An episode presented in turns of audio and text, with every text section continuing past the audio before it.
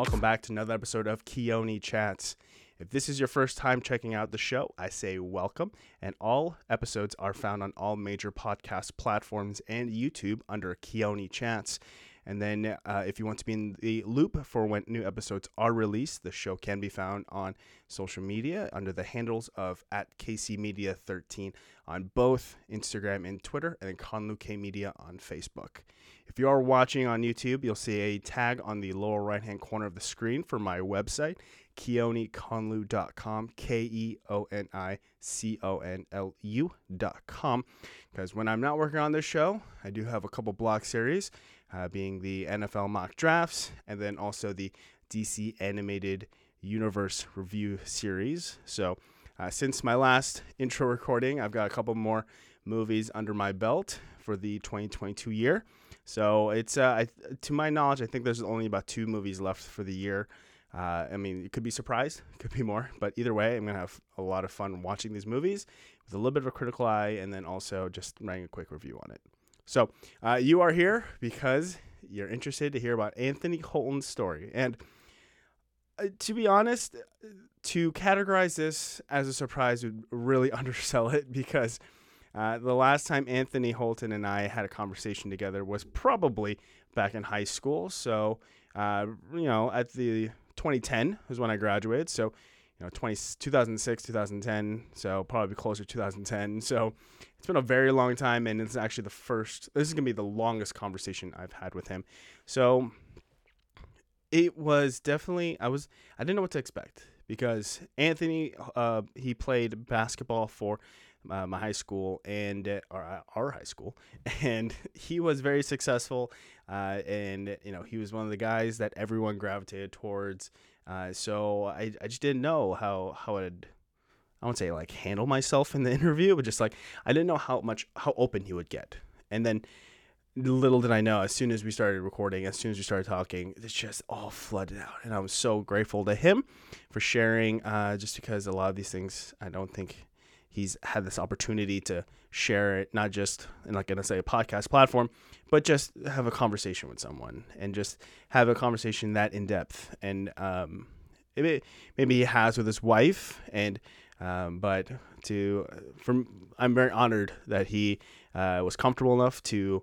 Uh, come to on, come onto my show, tell his story, and be very comfortable telling a story, and not showing any signs of uncomfortability. He seemed to really own his uh, own it. So uh, yeah, it's it's definitely one to check out.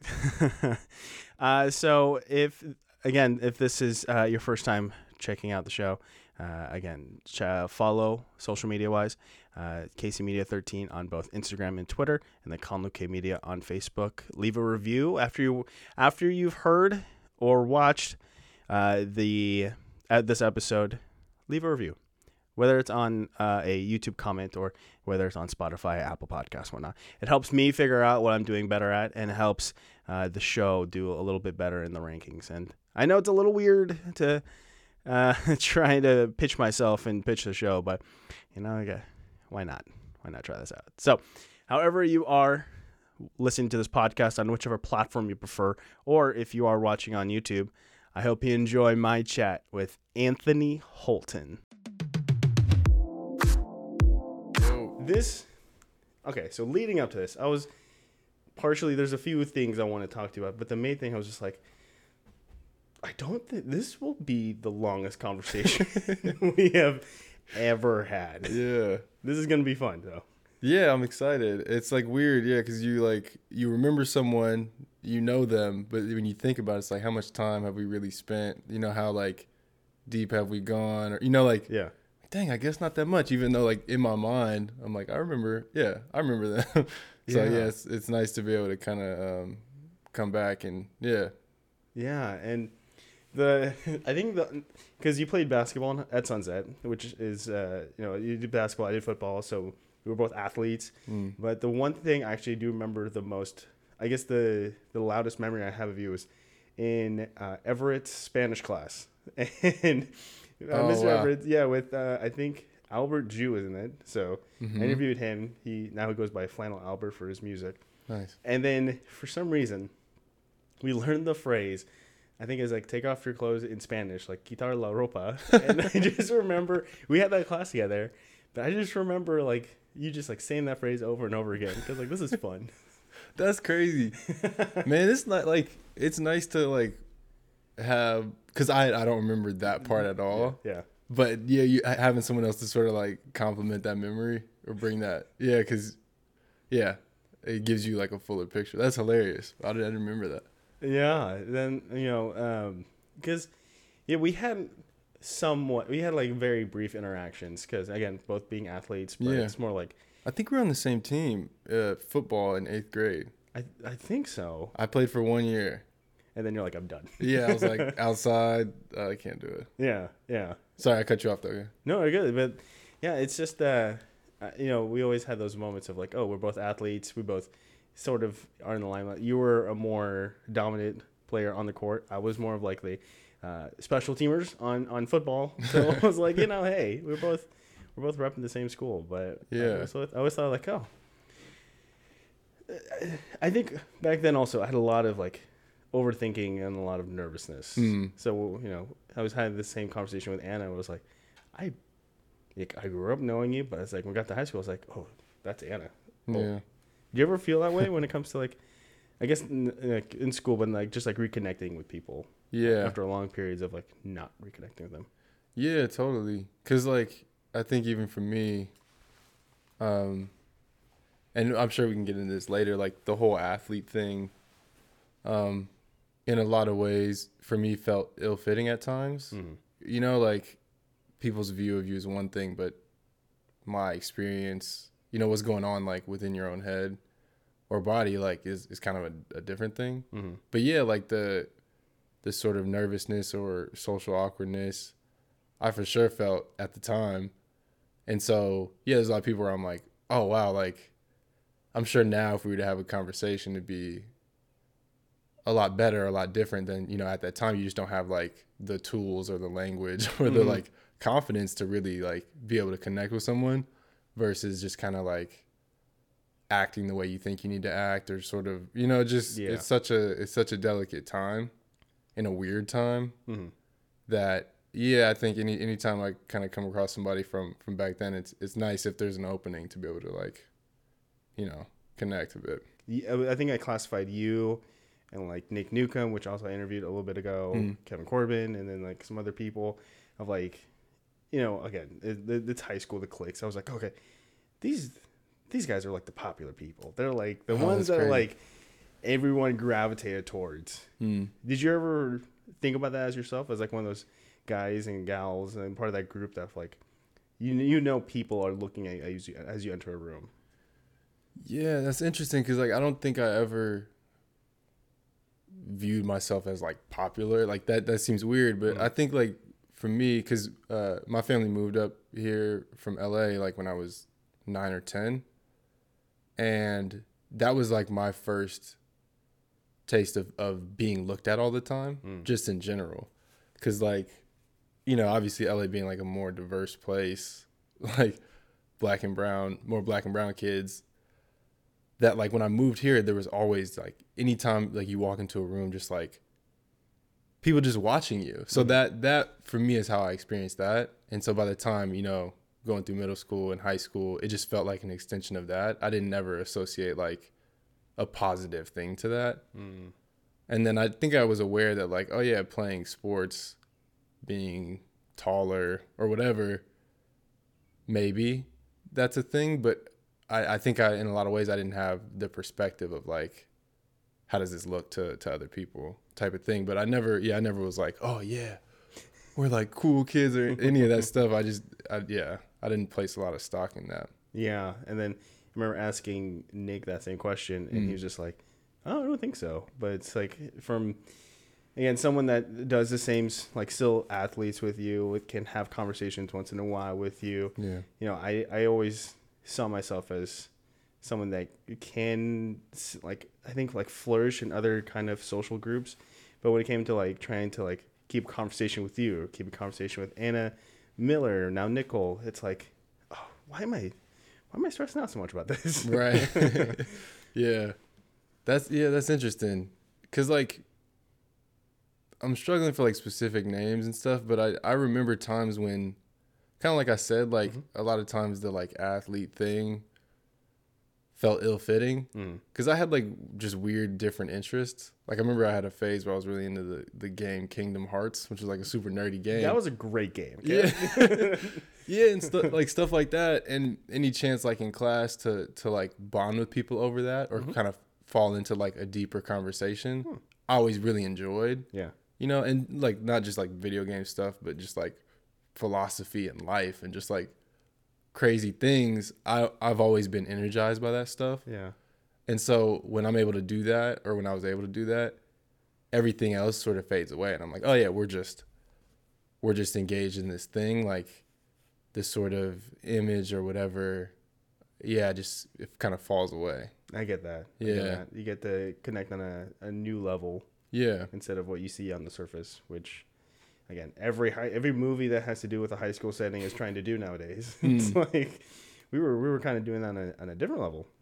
So it's like I, I guess at a, a older level because obviously these newer movies they're trying to do things that we've been trying to do for a while. Yeah. How do you mean like with newer movies and stuff? Like I'm I'm just thinking of the okay. So there's a movie like Dear Evan Hansen, and I just I watched that because my partner she's like really she watched the Broadway, so Mhm. Just watching the movie and like seeing this guy trying to like struggle. Obviously, there's like more deeper reasons that he struggled connecting with people, but it's Yeah. like I I know it's I think I don't want to say like we were ahead of the time, but it's just saying like you know the things that they're doing like in that movie for example, like trying to connect. I was like, oh, I remember doing that back when I was younger. Yeah. So it's like, huh. That's like a thing I think about because like because like right now I work in like advertising and stuff, and people are always talking about like oh like how's this generation different, and a lot of times I feel like there are no fundamental differences. The context is just different, but the same process of like young people coming of age trying to figure it out is like pretty universal. Yeah. And so like yeah, it's kind of a lot. You know, it's a lot to ask of someone Mm-hmm. Who like your your world is slowly expanding, you know, cuz like when you're young like you pretty much just have your own experience and then gradually, you know, that that circle kind of grows. Yeah. And then you're being asked to reckon and deal with like people doing the same thing and like how do I fit into you like how do you Mm-hmm. I feel like this, but I'm acting like this, and you like it's such a hectic thing to try to like figure out on the fly. Yeah. Yeah. So so you you moved from LA up to here, uh, and just that alone, because just thinking of LA again, I've I've have I been I've been to, like San Diego area, so I've Yeah, never yeah. been to like actual like Los Angeles, the heart of it. So only from what I've seen, it, it just is a different kind of machine than what Oregon is. How, Yeah. how was that adaptation for you? Yeah, it was, it was a, in a word, weird. It was just weird, and it's been tricky too, because like when people ask me where I'm from, sometimes I have a hard time answering that, Mhm. depending on who's asking me. Like, I grew up here, Portland's my home, you know, like all that stuff. But a lot of times, I feel like that other part goes missing. Mm-hmm. of like, oh no, no, but I came from somewhere else too, so it's I'm from both. Yeah. But even like going back as an adult now, I'm like getting to know, you know, like getting to know the city Yeah. in little pocket, like having a bit more free rein to like have a car and drive around and like Right? see stuff on my own terms. Yeah. Cause yeah, as a kid, you're, you're like, everything seems so big, or like I only saw like my school, Mhm. the house, like where so. But it was weird. I like, I guess in simple terms, uh, when I think about like early childhood, it's like bright, sunny. Neighbors, multiple neighbors, black or Mexican, you know, like or like such a mix Mhm. where this sort of like I don't know, like a more like template of whiteness wasn't there as much. Yeah. Not to use that language and stuff, but I mean, you're call- it is what it is. yeah, I just think I just remember it being like, oh, our neighbors looked like the, us. We rode our bikes up and down the street. It was bright, sunny, and then like we get here and it's like, it's like gloomy. Yeah. It's beautiful, also like Yeah. Green, lush, like the peace that I feel like I experience here and grew up with here, I value like none other. But yeah, all of a sudden I'm hearing it's just like gloomy. I'm instead of like an equal mix in a class, there's like one or two people who look like me, maybe maybe five in the whole school. Everyone's looking at just this weird like Mm-hmm. shift. Um so that yeah, that was like I guess what the like move felt like Yeah. in a lot of ways where like before I could kind of blend in and Yeah. just sort of I'm a pretty like laid back person too.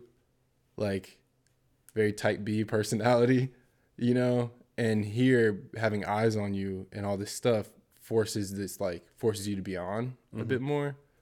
And that was exhausting to me, I think. So yeah, lots of things in the in the move and the change, but those are kind of like the main like high level things when I think about it or reflect on it now. Yeah. So let's say it's it's a day of school and then you know you're putting on this facade because yeah more people are looking at you. Did you ever feel like it was tensing up in your chest? You just feel like you know your muscles were tense and you're just like you don't you didn't know how to like relax? But then when you get home, what is the first thing you do? Like how do you just what's the first uh I guess I want to say like act do you do to decompress from a day of just trying to be some trying to put on something else that's not really you? Mm, that's a good question. Um, this degree comes in handy, you know, once in a while. uh, would you? s- uh, journalism and communication? Oh communications. yeah, yeah. I'm like, good question. Um, I mean, most times, like, yeah, I'd, I'd have like practice or something, but when I finally, which actually is good for like relieving stress and stuff, which I never looked at it like that while it was happening, but in hindsight, like, you're able to sort of like work out a lot of jitters or Mhm. pent up anxiousness. Um, but yeah, when I get home, it's like decompression, like kind of vegging out a lot of times, like playing video games or like, yeah. I think as I got older, more of that was like journaling Mm. or, you know, like going for a walk or like more of those things. When I was younger, it was like, how quickly can I turn on the TV right? or like video games or something that doesn't Require brain power. yeah or that like that i can participate in or be in control of versus always being on the back foot in my regular life Hmm. of having to deal with what's being thrown at me i get to sort of like yeah like that's why video games i feel like are good because it's not as passive as watching tv Mm-hmm. and you can like sort of pick it up and put it down so just stuff like that and then yeah like i said as i was as i got older more like kind of introspective things of like just sitting and like doing breathing exercises and like journaling like re- really Yeah. like Yeah. i don't know it seems very like ooh but but Yeah. it was i don't know those were the things that like brought me peace i feel like Mhm. and just yeah feeling like kind of like a non-participant in the world for a bit Yeah. that like all right all of this like song and dance because i'm kind of rambling now but like a lot of like what bugged me Mhm. especially when i was younger was it felt like everybody was acting all the time Mm. like i would notice like and i noticed this too like my first my first years at like cedar park Mhm. first year or two at cedar park just being like i can by looking at this person i can tell like kind of how they're feeling a little bit but when these other people come around they start acting a different way Hmm. and i don't understand why Yeah. you know and it would it would just bug me and i don't i don't know why i couldn't just like ignore it but i would just be like the thing the thing i thought was like nobody is doing what they actually want to do Hmm. like everyone is sort of like looking at one another and just kind of like trying to keep up this thing Yeah. and it just bugged me so that like i feel like a lot of my like uh stress or anxiousness was like always trying to pay attention to these things and always be thinking about these things and not being able to kind of turn that off Now, was that something you kind of picked up when you jumped here, or was that something you kind of felt like you were developing back in LA and then it kind of blossomed when you got here? Yeah, it's hard to tell because like when I moved here, I was still you know like nine or ten. So True. I don't know how much of that was just like age or this place specifically, but in my mind, they've kind of like merged into one to where like the day I arrived, all of a sudden I started thinking about this stuff. Um, but yeah, probably a mix because at the yeah you're like you're going into like preteen teen phase Mm-hmm. and you're also in this radically new environment. So I think both probably added to that. I mean, and also, you know, again, nine, ten, that's still pretty young, but still, it's what you, it's your childhood home or it's your childhood school or Yeah. all these other things that you did start to establish into yourself is Mm. just getting uprooted and all that's just now like Yeah. now far away south. Yeah, I remember. I remember one thing that like would make me sad a lot because like the first school I went to when I moved here was Holy Redeemer. So like we lived in Peter Court, Mhm. but my dad was coaching in North Portland, and we went to school out there, and because they thought it, I think it would be more like diverse and easier transition. Yeah. Um, and then going to West TV, West Tualatin View, and then uh, Cedar Park. Yeah. Um, I just lost my train of thought. Just yeah, just tra- uh, because you know you're the things you grew up with is now you have to re Oh, yeah, create yeah. all that. Yeah, and one of the, somewhere new. one of the things that I remember would make me sad was everybody knew each other, Uh-huh. and everybody would like grew up in the same house, like grew up in the same house, went to the same schools, and had these relationships. And I was like, I don't have that. Yeah, like, yeah, and I'm sure a lot of people have felt this if they you know moved when they were young. Of like, everyone's already closer, and I'm on the outs, Mhm. and I'm and I'm trying to like play catch up, and you kind of know, and I'm yeah, because I don't know like if you grew up here, like or Yep. okay, River, Yep. um yeah the sense that you're never gonna be able to catch up like they have a level of closeness that i won't have so i'm sort of like permanently on the outs and i Mhm. think that like I became i'm very like introverted but i think that like played into it too of like i can't trust or be fully comfortable in in the world Mhm.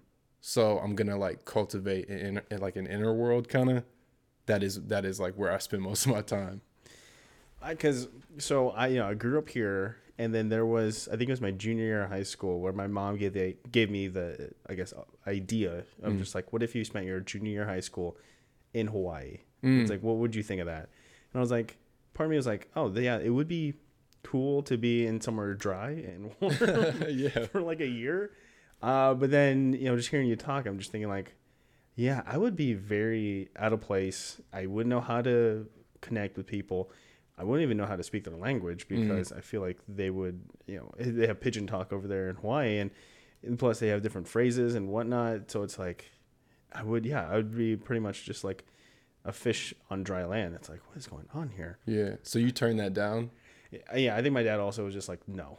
I was like, that's good. All right. that's an interesting thing though that she even like thought to like pose that or offer that I think at that point, uh, I think my my parents they split, but I think she was just kind of like, I think she was also thinking maybe just doing like a fresh start or just like a, Mm. a break from, you know, everyday life for a little bit. But I don't know. Honestly, I also don't know if she's ever thought the, all the way through. I'm Mm. pretty sure just like, what if we did a year in Hawaii? Did she get to be? We have family there too, so the, you know, I think she just wanted to reconnect for a little bit, but. Yeah, yeah shut that down quickly. yeah how okay so just trying to you know connect you know before you started doing sports and you know video games at that time kingdom hearts wasn't wasn't a thing yet. So what, what was it like for you trying to connect with other people? Like let's say let's use uh, james arthur former guest of the show. Let's Mm. use him as an example. How Yeah, did yeah. you connect with him uh, when you got to school and you're just trying to like f- find your way? How like how did he and i connect? Yeah yeah oh how did that, how did exactly did this happen? I can pick on people that's been on this show. I'll do that all yeah day yeah, yeah that's helpful. I'm like you inter- you've interviewed everyone. Um i feel like because for me it was like james chris Mhm. ej martell. I get there was like i looked i viewed them as like a group. Yeah. and i think they all like grew up around each other and like went to meadow park i think. Hmm and i'm not sure i think maybe through basketball That's true. Yeah. yeah that like our circles kind of came together um so yeah and I, I just i felt like and i don't think i've ever told them this but like that whole that group that group of people who like i see i catch up with from time to time like i saw them recently um they just had such a like liveliness to them like individually you know th- their personalities like you know they're very special people.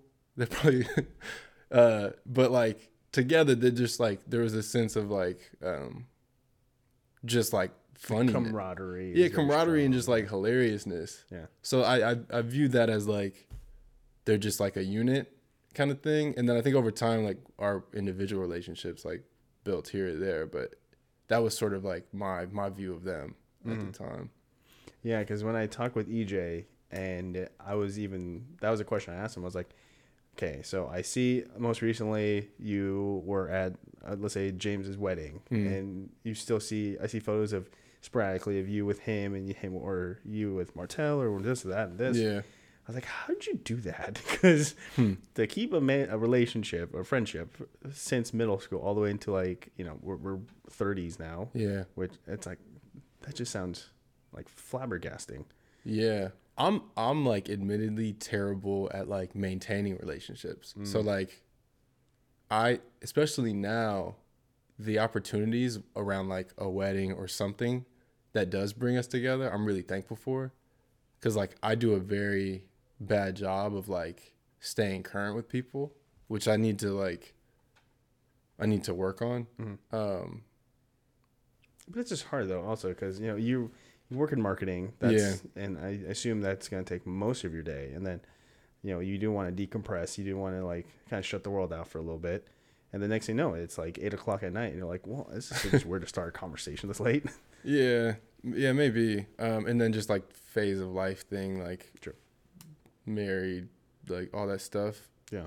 Um, but for some reason, I've still always felt guilty about it because, like, I think I have a, a difficulty, uh, like relating to people. Mm. So like, I can feel very like strongly, like, oh man, like, care about you. One of my like good friends from way back, even like friends who I'm you know really close with. Um, I've always just had like a weird block that how I feel about someone doesn't translate to like how I show it, Mm-hmm. you know, and I've I've always felt bad about that. It's like a very it's like a very um frustrating thing for me Yeah.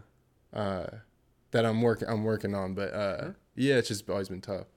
Are you seeing a therapist at all? Yeah. Okay. Yeah. All right. I, I am too. Okay. I got- I got the sense of like, you know, anxiety is kind of there because I remember when I first initiated the conversation, I was like, "Oh, I want to do something," but my brain just makes my body whole freeze. Yeah. Like trying to describe it, and then he, I had the first appointment with him. He's like, "What the heck do you mean here?" and I Mm. was like, "I know. I want to like."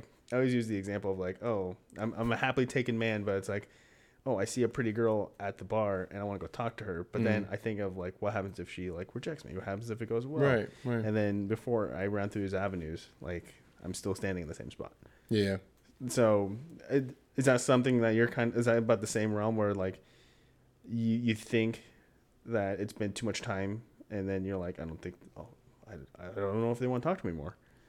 Yeah, yeah, partially, um, partially that, and then I don't know how much of this is like uh, how boys or men are conditioned that you need a reason Yeah. to connect with someone. Like, it's like the old trope of like why dads throw the football with their son because like they're doing an activity that makes intimacy or connection easier. Mm-hmm. Same thing of like what what's an excuse to talk to this person Yes. Versus just be like, hey, I was thinking about you. Like, Yeah. yeah. so yeah, some of that, Yeah. and then yeah, for me, like with uh, in therapy and stuff, like more so just being more in touch with. this sounds so like being more in touch with my feelings, and like, cause to me, a lot of times it feels like a weird cloudy blob Mm. that I I know what it feels like in my body, but I can't wrap a story around it Mm, okay. And so that's where I'm, I get like just very fl- like flustered and just like I don't, you know, like the words aren't there, Yeah. Yeah. and so part of like therapy and stuff for me or the work that I've done has been around like one slowing down a bit Mhm. and like accepting who I am and how I am. Like I remember, I won't get into it, but like even the whole like, oh, you're more of like a type B personality. That's very hard for me to hear for whatever Mhm. reason because I'm like, we live in a world that rewards like go getters and Yeah. like Oh, yeah. confidence and like Entrepreneurship is a big thing. Yeah. People like starting their own businesses, and it's like cool, but it's like I, that's I just this is not my realm. Yeah, and being able to say like, "Hey, that's that's too much for me." Like Yeah. I, I feel like I'm most valuable, not always like taking the lead, but kind of sitting back and like observing things, you know, seeing what's going on, and then if I feel like I can contribute or I feel like there's something I want to say or do, then like I can step up and do that. But I'm not constantly fighting for, you know, that like, "Hey, hey, I'm here." Yeah. blah, blah, blah. So Yeah. yeah, just a lot of that stuff. Okay. Keoni Chats is proudly sponsored by Adelsheim Vineyards. Adelsheim is a winery based out of the Pacific Northwest since 1971. Founders David and Ginny Adelsheim opened up the vineyard with the goal to create world class wine out of the Chehalem Mountains. Adelsheim has worked with companies like Growing Garden, One Barrel, the Portland Trailblazers, and now the Keoni Chats podcast show. I can't say thank you enough to all the folks at the Adelsheim Vineyards uh, for giving this little podcast um, a chance and giving all the fans of this little podcast uh, a good reason to try some of your wine. Not that it's not good, but you know it, it helps when it's a little lighter impact in the wallet. So, uh, if you would like to try some of Adelsheim's wine, go to A D E L S H E I M and then click the shop button in the right hand corner and then browse around create a cart. You maybe get some pinot noir get some chardonnay get some rosé. And then before you check out use the discount code grand cru. That's g-r-a-n-d-c-r-u uh, grand cru is a very popular word in the wine community. So if you are curious what it means give it a quick google check. And um, you know, when you apply that discount code, you'll get 20% off your total purchase. That is amazing. I just can't say thank you enough to Emily uh, McMullen, who helped give the show a chance and uh, provided that opportunity for us and uh, and for you. And so you must be 21 years and over to uh, purchase any alcohol from Adelsheim. But if you like to use that discount code for some merchandise, I say go for it. Uh, and everyone, please enjoy responsibly. Okay. Yeah, it's um, it, you know, you just what people know about you from the outside. They're like, okay, Anthony, he's a former athlete from high school. He must be able. He must love the limelight. He he must love the attention. He must love to be you know spotlight or front center. But it's Mhm. like, it's uh, yeah. I think the whole uh, mindset that you know from men and boys of just like, I need to you know be the go getter. I need to bring the bring home the bacon or something. Yeah. So it's I think also, you know, with your dad's former career, Yeah, yeah. um, it, it does make it a little difficult to and during because your dad is I mean, there's no secret your last name's Holton, your your dad's Michael Holton. You can he can be seen on uh was it Blazers Yeah, yeah. halftime show. So it's I, I imagine with him playing back in you know the early times, it, it- they pretty much said rub dirt on it and move on. Is that would that say would that be about the correct way that you were maybe raised as well, or how how do you, how was it being the son of uh, of a former NBA player? Yeah, I think as far as like my dad specifically, like he's always he's a good dad. Mm-hmm. You know, like I can't remember times where like crazy, you know, him saying anything wild like that. But I think generationally, yeah, there. I think now like talking about like therapy or vulnerability, particularly for men, is a lot more accepted. Yeah. Whereas before, like it just I feel like was more of a out of sight, out of mind Sure. like just kind of deal with it. Um, so while I can't remember like specific examples of that, Mm-hmm. Uh, I'm sure you know that inf- that was kind of part of the background. Um, weirdly enough, more so coaches that I remember telling me things. Like I went to junior college in Texas right out of high school, and I got hurt. I like tore my ACL, and I remember driving back from the appointment, like with the doctor who told me you tore your ACL, you're gonna be out, whatever. And I was like starting to get emotional a little bit, and I was trying to hold it in. We were in a van. This was like in, it was a, our school was like 45 minutes north of Dallas, so we were hmm. driving back up there, and I was like starting to get emotional. And I just remember him telling me, he's like, we don't have time for tears or whatever. Uh, And and now it sounds like a silly thing, but I remember at the time just being like, okay, you know, like yeah. like you can't, you know, like toughness or strength looks like just sort of like basically repressing that. Mm-hmm. And now I'm like very not very not healthy. Um, but it's a mixed bag, like because Yeah. you know there are times when you need to be able to like push through an emotion, but something like that, yeah. So, Yeah. um, yeah, like with my dad and stuff, I think there's a a lot of attention brought on by that. Um, but I think he did a good job. Yeah. Yeah, I so uh, my dad my dad passed away like early April. So oh, I'm sorry. Thank you. But um, I just remember I had I had conflicts with his, his style of parenting when Mm. it came to like praises because he you had to like really do something extraordinary Right. for to get his like oh good job um, and you know as he was kind of in the process of you know passing on uh, my mom and you know his his uh, i guess now my stepmom uh, they were just like he always had a very hard time giving praise because that's just how he grew up right. Yeah. you know it's like he he would say he's proud of you but i guess so my brother started this thing where uh, you made like birthday videos it was like Mm. oh different people saying happy birthday throw it together and uh, the stepmom she was like anytime it came to recording like yours or it came to recording your brother's he had to we had to do like four or five takes it's like he didn't know what to say so it's like part of me is like oh and, and i guess now in hindsight i'm like I have to remind myself like not everyone is working on communication like like we are right now. Yeah. It's like I got to be okay with some people not there yet. Yeah. Yeah, that that stuff is uh it's tough cuz I think now and a, a lot of times like understandably so there's a lot of like scrutiny on men. Sure. Yeah.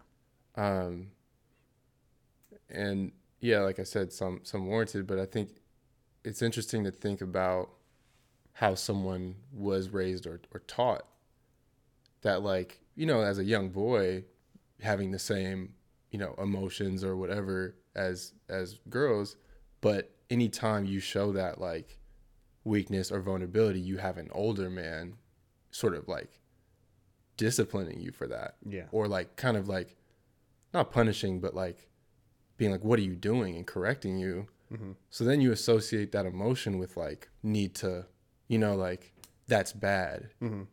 and over time like you just don't you, that like that way of dealing with things or expressing things just kind of like wanes and gets weaker Yeah. so by the time they're older it's like oh it makes sense like you're able to have a lot of empathy for you know like someone like your dad or anyone who who isn't that muscle isn't as strong Yeah. um not to say that like we shouldn't like go back and try to like work on those things but it's it, it can be a lot to ask of someone to to change overnight Oh yeah. Yeah. Yeah. Which, you know, in your head you're like, "Mm, I'm making strides. I'm Yeah. doing something right. Right. Yeah. It's gonna be little like baby steps, one percent better. Um, so yeah, when it came to like even talking with my dad, it came to a lot of like it had to be like technology or sports related. Hmm. So it's like I didn't know too much about tech though. It was more my brother's realm. Sports I kind of knew, and then he came. He gave me some suggestions when it came to the podcast. He was Yeah. like, "You should talk to former Sunset people, and you should do a little series." You're actually like the most recent one because you know I kind of dived into it without even thinking about it. But right for for you and basketball because obviously that was your dad's sport as a career um, and during your last year at grayson college how were you thinking how were you feeling did you think you know obviously you didn't know that acl was going to get torn but Mm. it's like were you still in love with the sport when you got to grayson because sunset it's obviously it's it's its own thing but then it's like that college is like that's a that's another level Yeah, it yeah it was interesting because like, um, the school in tech at Grayson that's a junior college, so it's treated as like a stepping stone to try to get to D one or something. Yeah. Um, I loved it. Like it was it was like in the middle of nowhere. There was like just a Walmart, and that was pretty much it. Like.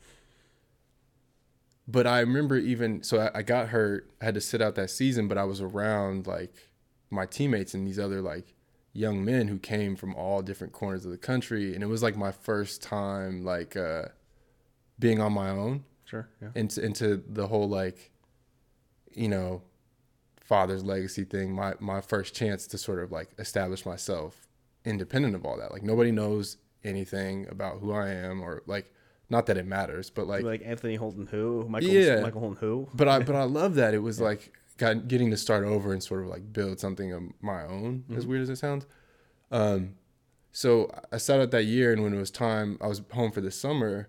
I got a call from uh, my coach, and he was like, "Hey, they're cutting men's and women's basketball from the athletic program."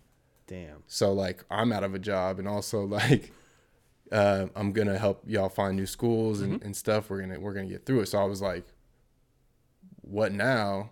And so working through that of like, do I go to another junior college in Texas? Do I? And it was weird because then when Concordia came along, so Jeff Christensen, who used to be an assistant coach at Sunset, was now at Concordia, Oh. and I was like refing. I was like refing a summer league Sunset game or something Yeah. um and he was there and I, he was like oh so what's going on? I was like actually i just found out like i don't have a school anymore. And he was like what? So then he kind of scrambled and, and you know tried to make that happen. And i remember like fighting it though.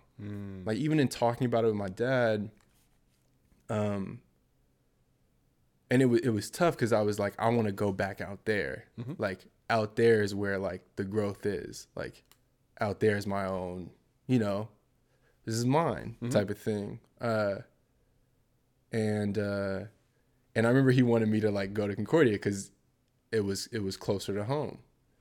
And there's actually like a weird like i didn't expect like soft spot in there. You know that like yeah he you know wanted wanted uh to be closer. But i was just like no this that feels like failure to me. I need to be you know? And so we i mean we had like a lot of like good and heated conversations about it um and eventually like because i was coming off the injury a lot of those junior colleges like we didn't have an athletic trainer we had like we borrowed one from a school so it's not the best place to like recover and Yeah. like have the resources and stuff so um concordia ended up being like the best situation but i remember fighting that after that year because it meant so much to me Do you have a hard time asking for help? yeah Yeah.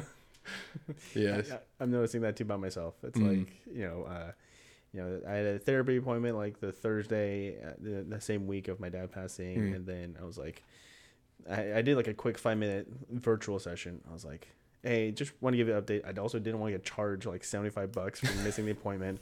So uh, dad just passed away. He's like, oh, I'm Keoni, I'm so sorry. Did you want to have an appointment? So he's like basically giving me all these options to Yeah. like have a follow up appointment sooner rather than later. I was like, no, I should be fine. No, I'm good. I'm good. and then he's like, why do you, you have such a hard time? I'm Oh. like, I don't know, man. oh my gosh But yeah, so when it came to you know just going to the trainers or just talking to your dad, like talking out a plan, and just you know have saying the word like I have a hard time saying the word I don't know. I Mm. don't know what to do. I don't I don't know how to do this. Blah blah. blah. I you know how do you handle saying maybe I don't know or what do I do now? Just ha- asking that question that leads to unknown path. Yeah. Um I think for me like the I don't know part is is a bit easier. Hmm. The thing that I recognize in myself that I fight back against is people uh what I perceive as steamrolling or Mm. stepping into like I have this very like I want to be independent thing, which we used to joke about was like a baby of the family thing because I'm the baby of the family. Of like, let me do it, like let me figure it out. Yeah. So in the I don't know, that a lot of times creates an opportunity for people to be like, well, let, let's what if you just did this or let's just do this, and I, I hate that. Mm. So that's more so where you know the thing is of like, this isn't my life anymore. Mhm. If other people are like, inter- like interfering, now I see it as like, you know, but having being a bit older, like everyone needs help and Sure. like, Yeah. loving guidance and stuff. Um, so I've kind of shaken the like, I want to be a man, like I want to do it on my own type thing. Yeah, I've I've found out that I do really enjoy like teaching and like Mm. helping someone grow and you know having to like do a, a process over and over again. It's been ingrained in my brain how to do these things, and then being like, oh, it's weird. I'm passing this on to, to someone else, Mm. and then helping them get caught up, and then trying not to like think like, are they screwing this up? Are they? Do I need to step in? Do I need to micromanage? And just realizing, okay, they if they do if they do something wrong, they have other like they have their own manager to talk to them about, or Right. they, they'll come to me. Yeah. So it, it's have you found yourself enjoying that? Because you know you're you're not, you're not playing basketball now, you know, as a as a as a career. You know, you're not in the NBA, unfortunately. I know. I'm sorry, man. No, I, Sorry. I, there, yeah, I no. Then- So have you uh, thought about maybe you know maybe this is something you can teach someone else when it comes to let's using the basketball as an example. Mm. Have you uh, thought about anything like that? I know you're you're a married man. something on the line of uh, if you're if you're if you're thinking of kids, I'm gonna let you have a conversation with your wife. But Yeah. I'm trying to imagine like you as like a basketball coach for like you Mm. know a little league or something like that. Um. Not not like readily. It's Mm. not been something I've like desperately wanted. Kind of. I think maybe like maybe if there's a season that makes sense to, you know, step back into that. But when like basketball dreams died, it was like both sad to let go Mhm. of, but also a relief in a lot of weird ways. Like I remember, um, me and my brother ended up graduating college the same year Hmm. because he had gone to a prep school back east in Vermont or in Massachusetts right out of high school. Mhm. I went to a junior college and then he got hurt. So you get like an extra year when you get hurt. Yep. So it just worked out that we graduated at the same time. And we were both trying to play overseas or whatever. Mm. Um, and we we both went to these things they're called like exposure camps where you go to play. He went to one in Vegas, I think I went to one in LA where you you play like with a bunch of other players in front of like um, coaches or potential agents and stuff. And then from there you can like get an agent and they can help you find a team. Um, and like right after that I got hurt again. I tore my Mm. ACL a second time. Oh. And so like and he like he killed it at his and he was able to like get launched and stuff. And I remember being like both happy for him and also sad and Mhm. like envious in a way. Um and it was weird because I was like, no, this is like a great moment. Why do I, you know, why do I feel this way? Um but because for me, and I remember having a conversation with my dad, like it was that thing dying Mm. And I always knew that like I had you know more stuff that I was into and like interests and like hobbies and just weird stuff that I wanted to like lean into. So it was I was being free to do that now, but at the mm. same time it was like but this is the thing that I thought would give me the like worth and purpose to, you know. Yeah. So it was kind of a weird thing, but it ended up being a positive. Okay. Now, yeah, your your brother, I know he also played for Sunset. Yeah. What, what is he doing now? Is he still playing overseas, or Yeah. is he just nice? Where's he yeah, playing he's at? still playing. He's in the he was in Cyprus this year, okay. which is in kind of by Greece. Uh Wow. But he's yeah, he's bounced around a lot. He was in Israel, I think the year before that, and then in France the year before that. Um, he met his wife out there. She's from Austria. Like, yeah, so he's had a. I'm really happy for him. Yeah. Yeah. What has it been like to try to keep that brothership connection still going, even though he's in amazingly different time zones and days? Yeah, it's funny because like a lot of it too, because he went to school back east, Mhm. and so my senior year at Sunset was the first time I didn't have him, and so that year was very significant for me And, and figuring out like, oh, who am I? Because before that I was like very attached at at the hip with oh, yeah. him, Oh yeah. and like, I was the same way too with my brother. yeah, yeah, yeah. Was your brother older or younger? He's older, so my, our freshman year was his senior year. Okay, okay, So I had um, you know three years of just me, but still like that. Uh, I think it was my oh god, it's like eighth grade year slash you know freshman year. They my brother my brother's presence were still pretty much felt at Cedar Park and Sunset. Right. Yeah. um so yeah, like similar thing. Uh but the kind of what I was talking about, like hard to keep maintain relationships, like. But when we do catch up, it's like making up for lost time, and you kind of jump in wherever you started. That's how me and him Mhm. our thing is. For a while, we had like a, a running group text with me, him, and our, an, another close friend of ours, uh, it, which was fun. We just sent each other like funny memes or you know stuff like that. Um, but now, yeah, we'll have like FaceTimes to catch up, text here or there when we can. Um, but it is more like sporadic versus we're not the type to be like, I'm calling you every day Yeah. or you know that type of thing. So. Yeah. My brother and I, we lived together for about a year and a half. Hmm. And then no, he's in Hillsboro. I'm in. I'm here, but it's also like, it's, it's one thing to like have to drive 20 minutes, but to like have to coordinate, be like, okay, so I'm about to go to bed, but you're about to wake up. I can do like 30 minutes here or there. That's gotta be exhausting. Yeah, it's impossible. That's why like texts are good. Things that like aren't, you know, like dependent on scheduling, and Yeah. then just sporadic like FaceTimes. You might catch them, yeah, in the morning or something. But yeah, it's more. It forces you to be kind of more, yeah, loose with that. Okay. Okay. And so basketball is the chapter on that one. The book is closed on basketball. Then marketing. How did that come into the picture for you? Yeah, that was actually born at Sunset. Weird, Oh. weirdly enough. Um, so I always had like an interest in like like kind of what I was saying, like what I noticed when I first got to Cedar Park and stuff. Like, why does everyone act this way? Like people are doing things they don't want to do or saying things they don't want to say. Like just how people work and like I guess is that sociology like or whatever. Psychology. Okay, psychology. Because my first year at Grayson, I thought I wanted to major in sociology of Mhm. like how people and groups relate and stuff like that, or like anthropology, that type of thing. Yeah. So I had that like background interest, and then um, when I was at Sunset, my freshman year, I got put into Mr. Bell's marketing class. I remember that. I remember him. I took that class too, but uh, we weren't in the same class. But I remember him in, in that class. Yeah, so I got put into it as a freshman, which I guess wasn't supposed to happen. Like it was, it was like a mistake, and because I remember I asked to get taken out because I was in there basically with my brother's friends. I didn't have my own friends, and I was just like the young one. I felt like lonely, Mhm. and my mom was like, "You're not getting out of that class. You're Hmm. gonna stay." And I was just like, "Okay." so prop, props to mom. So from there, I was like, got a good foundation, but.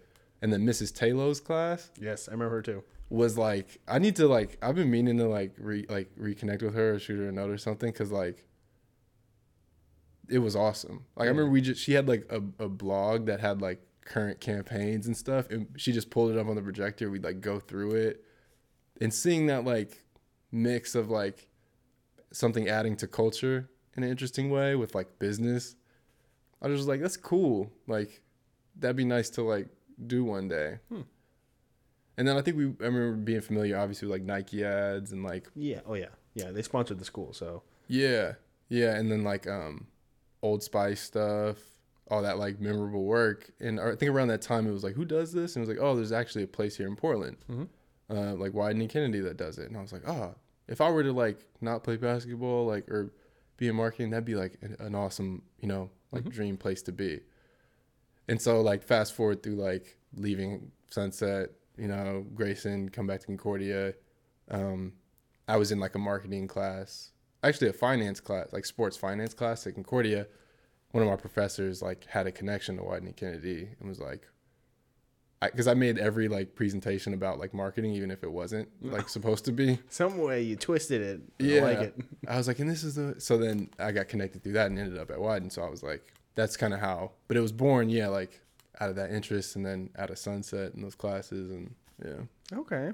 So my uh, my previous workplace, uh, we did some work with Wieden+Kennedy. Oh, awesome. Uh, I think I can't remember the project off top of my head, but yeah, I just remember making friends with someone from there and kind of being like, mm, you know, just in case, just in case.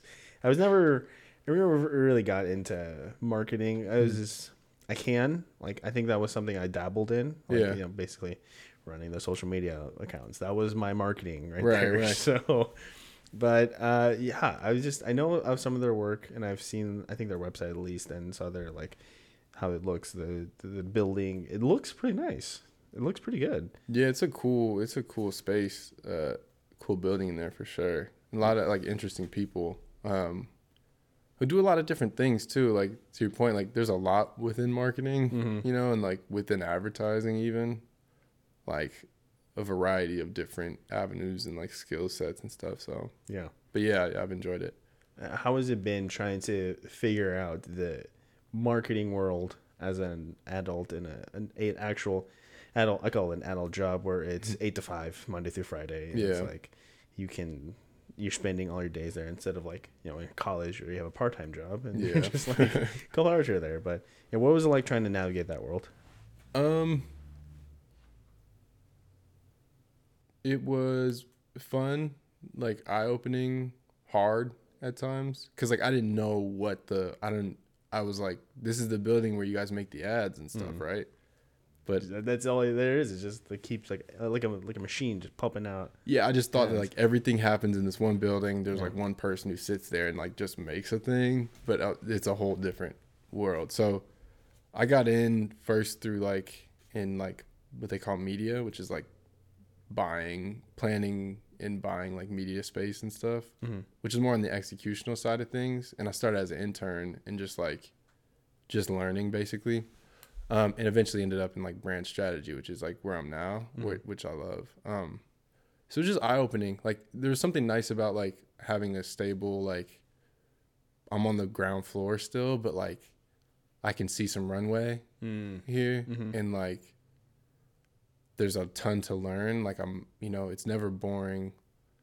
Um so yeah that part's nice. And then being on my own like moving out after graduation and stuff having my own apartment going like ended up working crazy hours sometimes but but the sense of like this is mine to build was was what kind of fueled it because i felt i felt really good. Nice. Yeah, and you know, I we were talking before we started recording how like the job I have now helped pay for all the tech we use to have this Yeah, yeah. conversation and have it re-recorded. I assume you know, Wieden+Kennedy helped, uh, not like directly pay, but Hmm. you know, it helped fund the house that you bought back in uh, just just buying a house in general, and becoming a homeowner. Yeah, That's just alone. Like in Portland, where like everything is starting to it's crazy up. It's that's also. I mean, again, in your in your early thirties, so it's like, dude, life is life is starting to happen now. Yeah, it's crazy too, cause like also I think in an indirect way, COVID's responsible for us Mm. having a home, cause um, the help that we got, well, not being able to have like a big wedding or whatever, like because of the restrictions, like forced it to be a bit more more intimate and small. Yeah. and so the help, you know, from family that would have like led to that, we were able to put towards a house. Mhm. So that also was like a huge Hmm.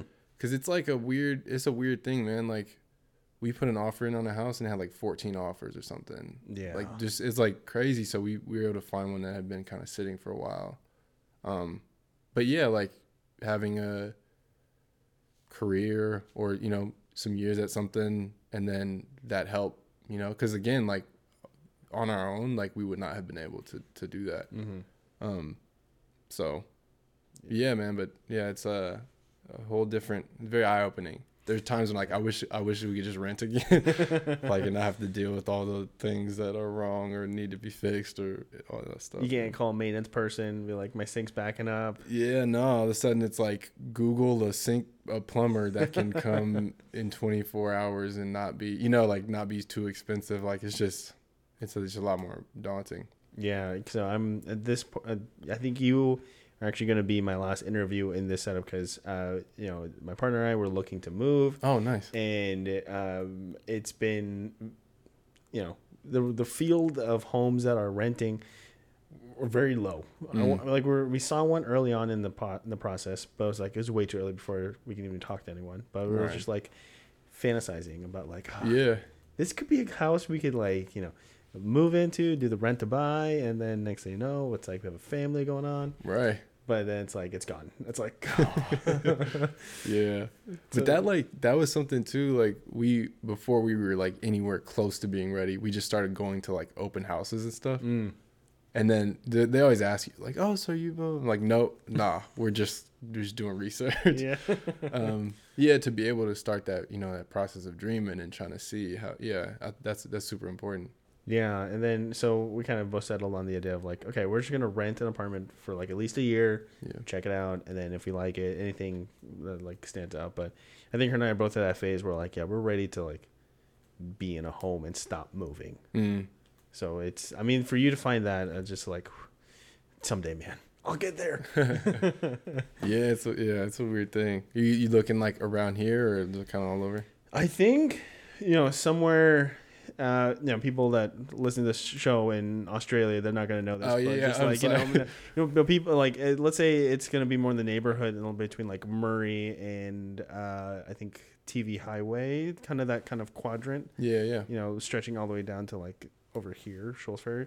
Yeah. Just because like that neighborhood's like we find the medium ground because that was kind of my big thing. It's like I don't want to be too close to my work and have you drive Right. an extra. I don't want to be too close to your work and you drive extra. Plus, she hates her work, so it's like, Yeah. sorry, people that listen to this. No, all good. But all that syncing and all that planning is like, yeah, Yeah, it's, it's new thing. exhausting. So when you when you found this one, what what was it about it that spoke to you? Um, I think because we had gone to like open houses and stuff and like actually step foot because pictures like That's I've- one thing.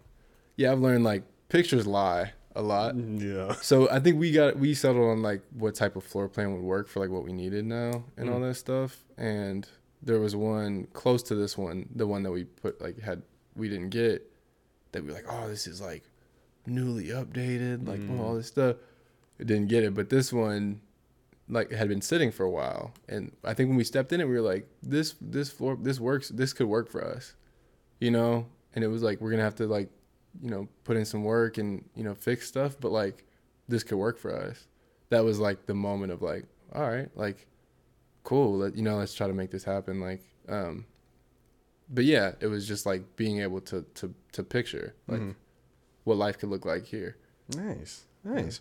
Well, uh, you know, also belated, belated, belated.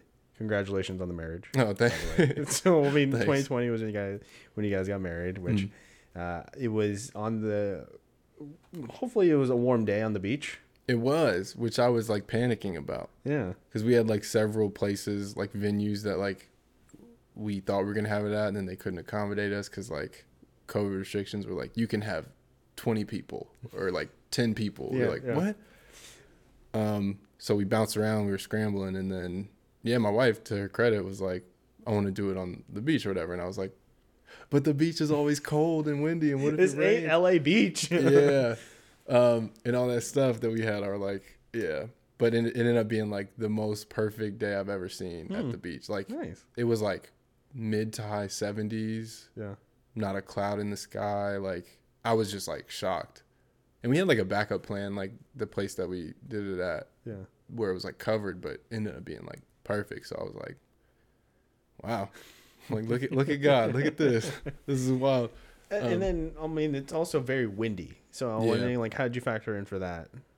Well, like I said, that was one of the things I was panicking about, but it ended up being like it wasn't that windy.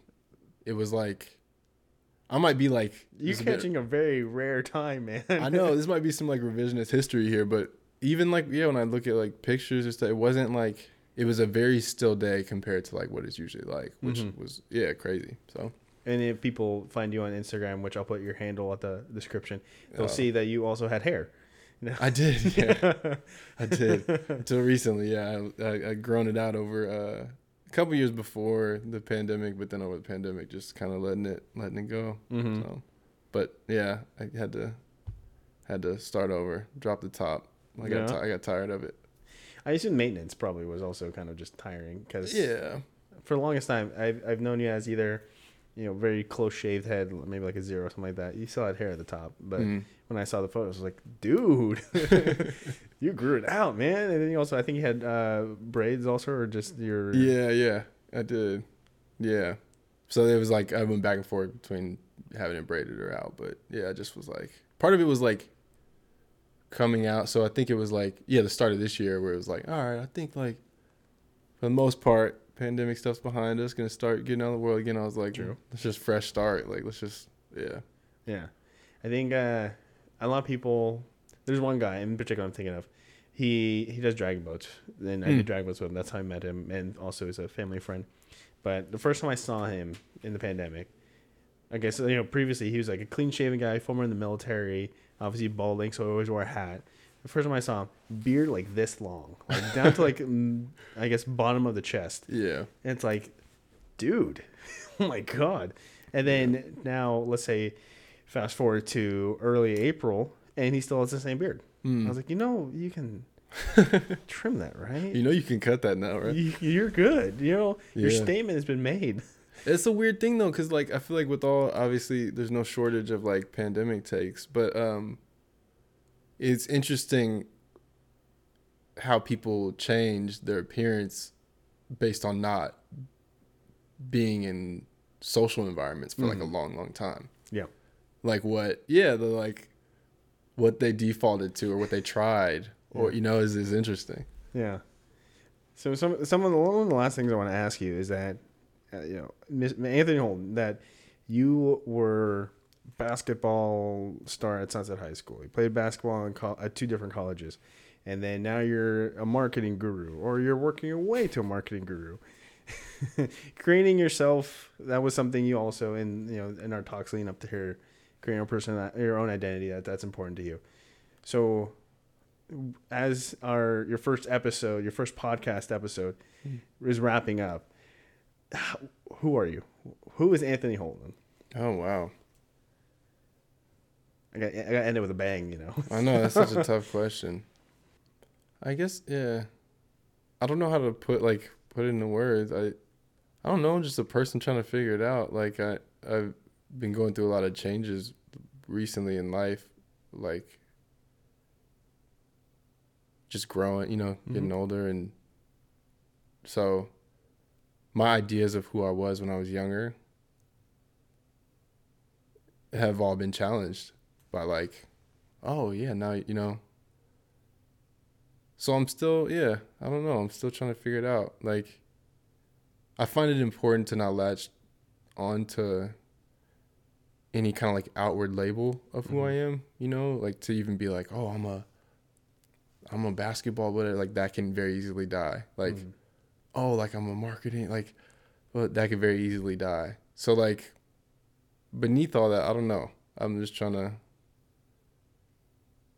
yeah stay the course Still figuring it out. yeah i'm trying to like i have like i think everyone does like a gut level sense of like maybe what i have to offer the world Mm-hmm. or the people who i love but what that is i don't know yet Yeah, and I, I think the you know this conversation we're having, it's like it, it did show me a lot about you that you know even with you know social media dives, also you know, with which i try not to be on which you try not to be on, but you know, just you know, even trying to get some sort of like idea of some things that we could talk about. Mm. I think it just this conversation, it just it was nothing of what I expected. Just the Oh, fact yeah. that this was everything that was just like, oh, I you know, going to therapy, you figuring out how to like channel your emotions. I think those are key components to figuring out who you're going to be yeah in this next stage of your life because you know you you are a married man you're a homeowner you're you have a great job Mm. on some days i'm sure on some days you, you're like this sucks but but you know you're you're making headway you're making headway Yeah. as as yeah. Sometimes it's like a two steps forward, one step back Oh, yeah. thing. Yeah. But uh yeah, part of my like pro- I know we're trying to wrap up, but part of one of my issues with like social media or like is that it it like condenses us mm-hmm. into stuff and I don't like that. Mm-hmm. um yeah just my idea of like what a human is how people feel Mm-hmm. Has yeah is always like changing yeah in social media like there are a lot of negatives that go with it understandably negatives but as you know as someone that's starting to get a podcast going Oh, yeah. talking to people that don't have a i'm Yeah. sorry i have a whole thing about it I'll forgive. yes. You know, you know what? What is your whole thing? I mean, it, we. I mean, we're never.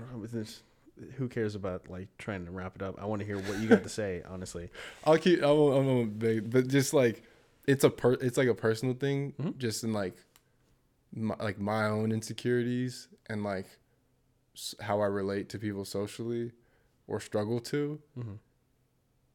That having a version of me always accessible to people forces me into a place I don't like to be okay.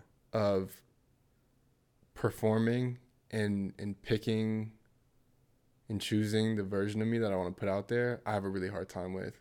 And Mhm. like even for a while I was like, "Oh, what if I didn't post anything and I just like shared cool stuff I was into?" In a way that's it's still the same thing. It's like yeah, it's just really hard for me. And like a lot of it too is driven by like loneliness at times like I want to reach out to people and this is an easy way, you know, of just sort of like giving updates and stuff, but even that to me like I don't know, like it just gives me like a it feels flimsy. It feels like fake to me. Like Yeah. so it, yeah, it's my it's a it's a personal thing, but I yeah, I've always just had a really hard time. Yeah. I mean, you did that all through high school, and you did all through college. Where, I mean, to some some point some portions of college, but Yeah. it's like, just I, I can just imagine me trying to do that for like a week, and I'm just like, yeah, it's hard. I'm done, man. Yeah. I'm done. I also like felt because like yeah, like all through high school and college, like was on it, you know, Mhm. pretty much resembled everyone else probably. But I I there's a few people like notable public figures who just like fall off the face of the earth, mm-hmm. and to me, there's like it's so cool because every time you do see them or hear from them, you're like their perspective just seems so much more like interesting and like you know just like balance A lot of times they come back with like long beards. and, Yeah, like, pretty much. it's almost as if they've been like out in the wilderness yeah. and they come back with like new like wisdom or perspective and i just more so lately for my life that model has been like really attractive to me of just like huh Hmm.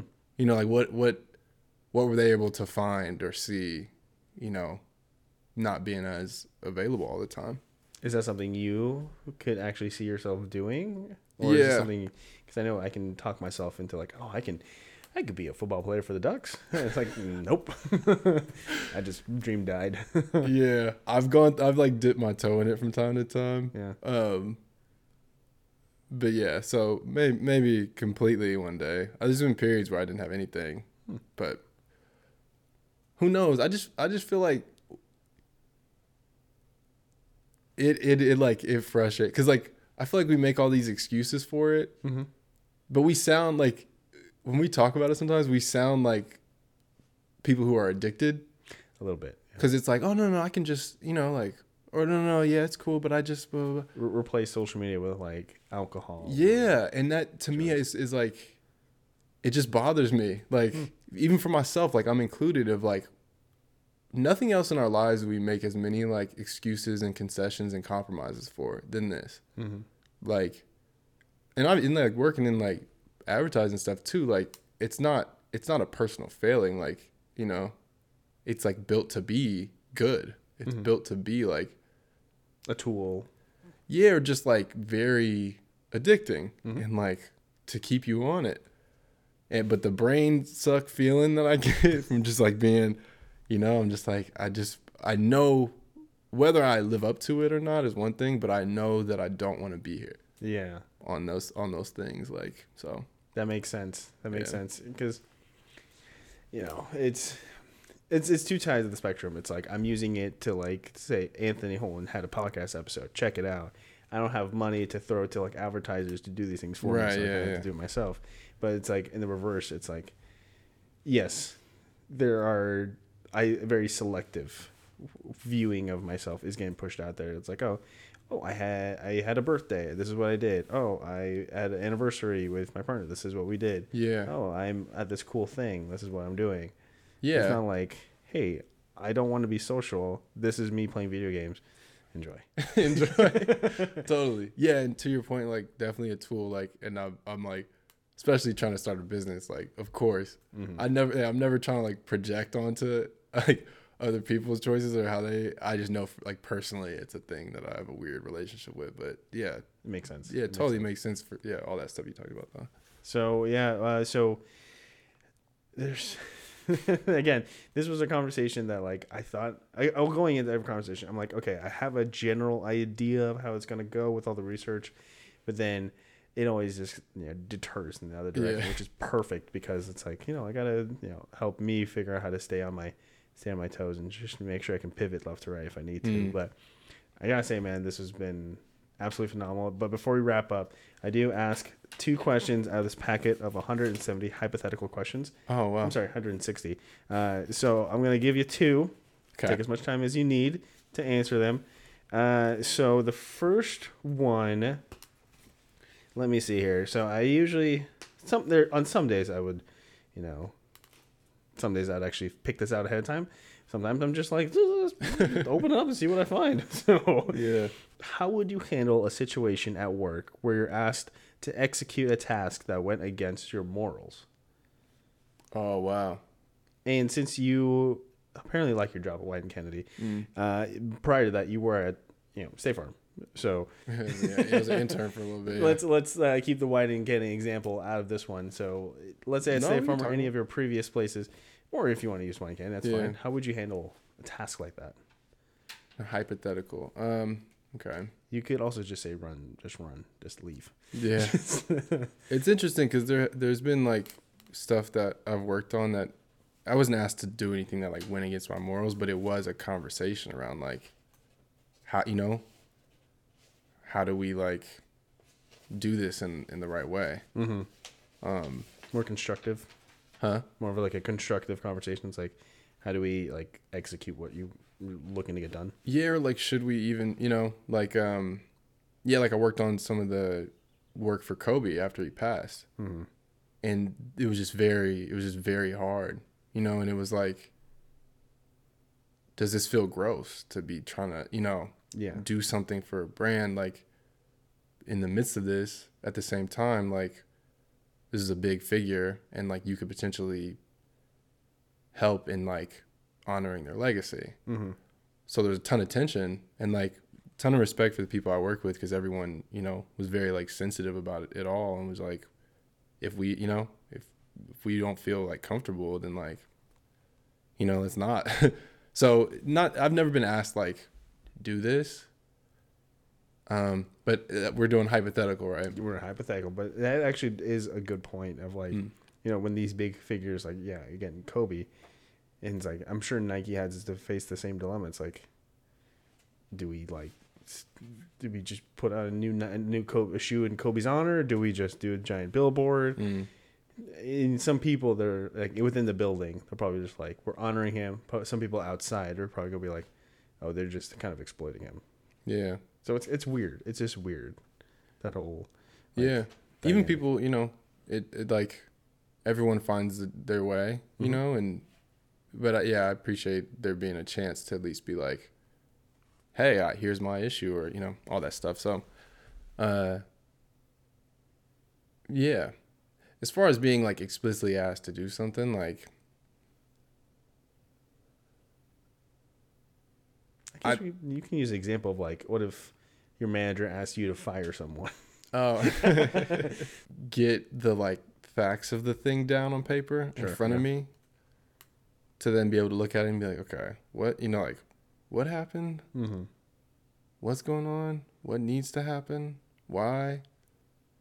Are they aware? Mm-hmm. like just kind of going through the steps to make sure you're not yeah just sort of executing an order but to be like i understand this you know here's what it is like yeah just to be as gentle and like as sensitive with it as possible while you know doing the thing you need to do. Okay okay. Um yeah i think if it something was asked for me to do it's against my morals to that extent like firing someone. I think i'd probably follow the same pathway of you it's just like Mhm. get all the facts out and then that way i feel more because if i just blindly fire you then it's like um, why yeah i just cut you off from your income for like at least a handful of months until you find something new yeah the like against the morals part too is if somebody's like fire this person just because i don't like them that's Yeah. like I don't think I can do that. Like, yeah, That's just messed up. I mean, that's like in Horrible Bosses, that the movie. yeah, Charlie Day and Jason Sudeikis. yeah. Uh, okay, so what do you think? My second second hypothetical. What do you think will happen if there were no seasons at all? Like seasons, like weather. There's no winter. There's no spring. There's Mm. no summer. I guess if it's just like one weather all year long, one weather type all year long. Oh wow. Outside, let's you know, I mean, you don't have to say like flowers will die. Obviously, that's Yeah. a, that's a given. But what would happen to you emotionally if it Mm. was just one season across the board? I think I'd be sad. I think I, I think I wouldn't appreciate things as much. Mm-hmm. It's weird because like people say like L.A. doesn't have like I was seasons, just about to say that. but also like I, I I visited like rural Alaska one time Oh. for like a camp, and they have like months of like in the summer is like almost twenty four hours of daylight, and stuff like that, or like in the winter like Mhm. almost twenty four hours of darkness, and the effect on people is like, you know, pretty stark. So Mhm. I don't know. I just feel like life would feel flat. Like, I think um, emotionally, I'd probably like it at first, and then just sort of be like, "Where? What's that? Like, wh- where are we? What? What is What? this?" What's going on right now? yeah, yeah. Everything would kind of blend together. Yeah, I think. I mean, granted, there are days where I'm just like, I really enjoy the like, I guess maybe like hundred plus degree weather because we had that a couple summers ago. It's like a stretch of like four days of hundred and plus degree. It's like, this is cool. I think I'm in the wrong state, but it's just like, think if I just had that warmth and dryness for like endless, yeah, I'd probably be like, oh god, Yeah, not this again. yeah. I'm so done. yeah. It's uh, it's a lot. Even the weather lately, like, uh, the like back and forthness is yeah, jarring. Yeah. Anthony Holton, you officially have a podcast to episode to your name. How do you feel, sir?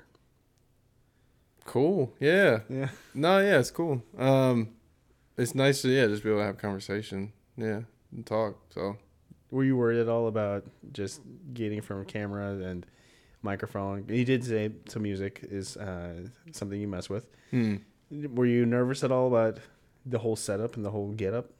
Uh, maybe a little bit. Like, there's always the thing of like being annoyed by how you sound or how you like Mm. come across, but which can have give you that paralyzing feeling. But at a certain point, I'm like, I am who I am. like. I am who I am. So Yeah. like, whatever. If there's if if that's annoying or if I find that hard to like deal with, then that's like a deeper thing for me. But no, yeah, this is cool. I think thank you so much. Like, um, I appreciate having the chance. Yeah, uh, taking as someone that's heard his voice over and over and over again, you definitely get used to it. You'd be like, Yeah. oh, oh, I don't like the way I said the word and. Mm, Right. no. Or even like the little things you do when someone else is talking of like, mm, or like the little things you're like, oh, stop doing that. Yeah, I say yeah a lot. And if someone says like something very deep, I'm like, yeah, yeah, yeah. I'm like, oh my god, stop. Yeah. Again, thank you, man. I know this is a yeah, this is our longest conversation we've ever had, which is like gonna be the opening door to more longer conversations. yeah, totally. So It was strange that from being from being in the same class or on the same team, the longest conversation happens with like all this stuff around. Like, yeah, but in our 30s. yeah, life's weird like that though. Like you know. And anyway, I know we're trying to wrap up. No, no, no, yeah. But like in all these like movies and stuff around like time travel or weird things, we wonder what it's like. But like over the course of a life, if you were to look at all the kind of main moments, weird stuff like that happens all the time. yes. Like, and it's just such as such is the way. Like it just it is what it is. There you go, man. There you go, man. Uh, yeah, I believe you're gonna go hit some uh, golf clubs, hit some balls. In the I'm gonna try driving to. I'm trying to. Yeah, I'm trying to get out there. I'm trying to get my old man on. Ah, okay, okay. Well, thank you, man. This has been awesome. Yeah, yeah. Thank you, bro. Giant thank you to the guests for coming on and telling their story, and giant thank you to you for sticking around until the end of the episode. If you like what you heard or watch and would like more from Keoni Chats, the show can be found on all podcast platforms and YouTube. So like and subscribe there to get notified when new episodes are released. Or if you would like to follow the show on social media and get your notifications that way, you could do so by following KC Media 13 on Instagram and Twitter and Conlu K Media on Facebook. So if you'd like to become a guest, you can email me at kcmedia13 at yahoo.com. Tell me your story. I'd love to talk with you and love to get you on the show. So until the next episode, everyone, please take care.